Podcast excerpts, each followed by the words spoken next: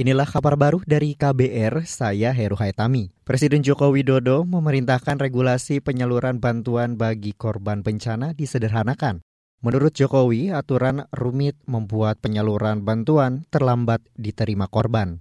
Itu disampaikan Jokowi saat membuka rapat koordinasi nasional Rakornas Penanggulangan Bencana 2023 di Jakarta hari ini. Jangan sampai masyarakat sudah terkena bencana, kehilangan keluarga, kehilangan mata pencarian, masih susah dapat bantuan. Sehingga saya sampaikan di sini, sederhanakan yang namanya aturan-aturan. Presiden Jokowi mengaku pernah mendapat laporan keterlambatan penyaluran bantuan saat bencana di Nusa Tenggara Barat, Palu, dan Cianjur. Presiden memerintahkan Kepala Badan Penanggulangan Bencana, Suharyanto, BPBD, dan Kepala Daerah menyederhanakan regulasi supaya pemberian bantuan bisa cepat.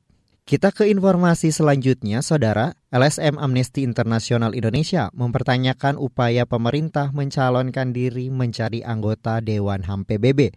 Menurut manajer kampanye Amnesty Internasional Indonesia, Nurina Safitri, Indonesia tidak memiliki komitmen kuat dalam menegakkan HAM. Jadi sebenarnya masih banyak PR-PR HAM Indonesia yang ini harus diselesaikan karena kan yang kita mau lihat kan akuntabilitas Indonesia sebagai sebuah negara gitu.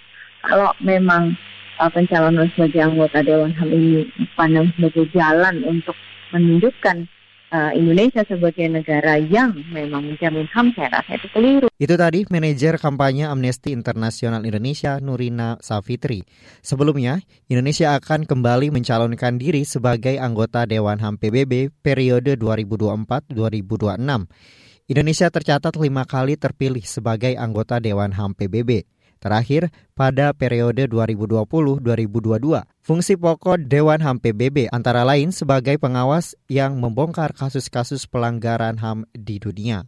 Terakhir kita ke lantai bursa, saudara, indeks harga saham gabungan. IHSG sore ini ditutup naik 12 poin ke level 6.857.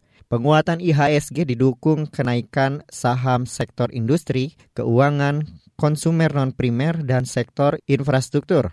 Total nilai transaksi mencapai 8 triliun rupiah, lebih dari 240 saham menguat, 260-an melemah, dan 210 stagnan. Sementara itu, nilai kurs rupiah di pasar spot kembali melemah Rupiah melemah 0,3 persen di level 15.281 rupiah per dolar Amerika Serikat. Pergerakan rupiah ini sejalan dengan mayoritas uang di Asia. Saudara, demikian kabar baru dari KBR, saya Heru Hetami, salam.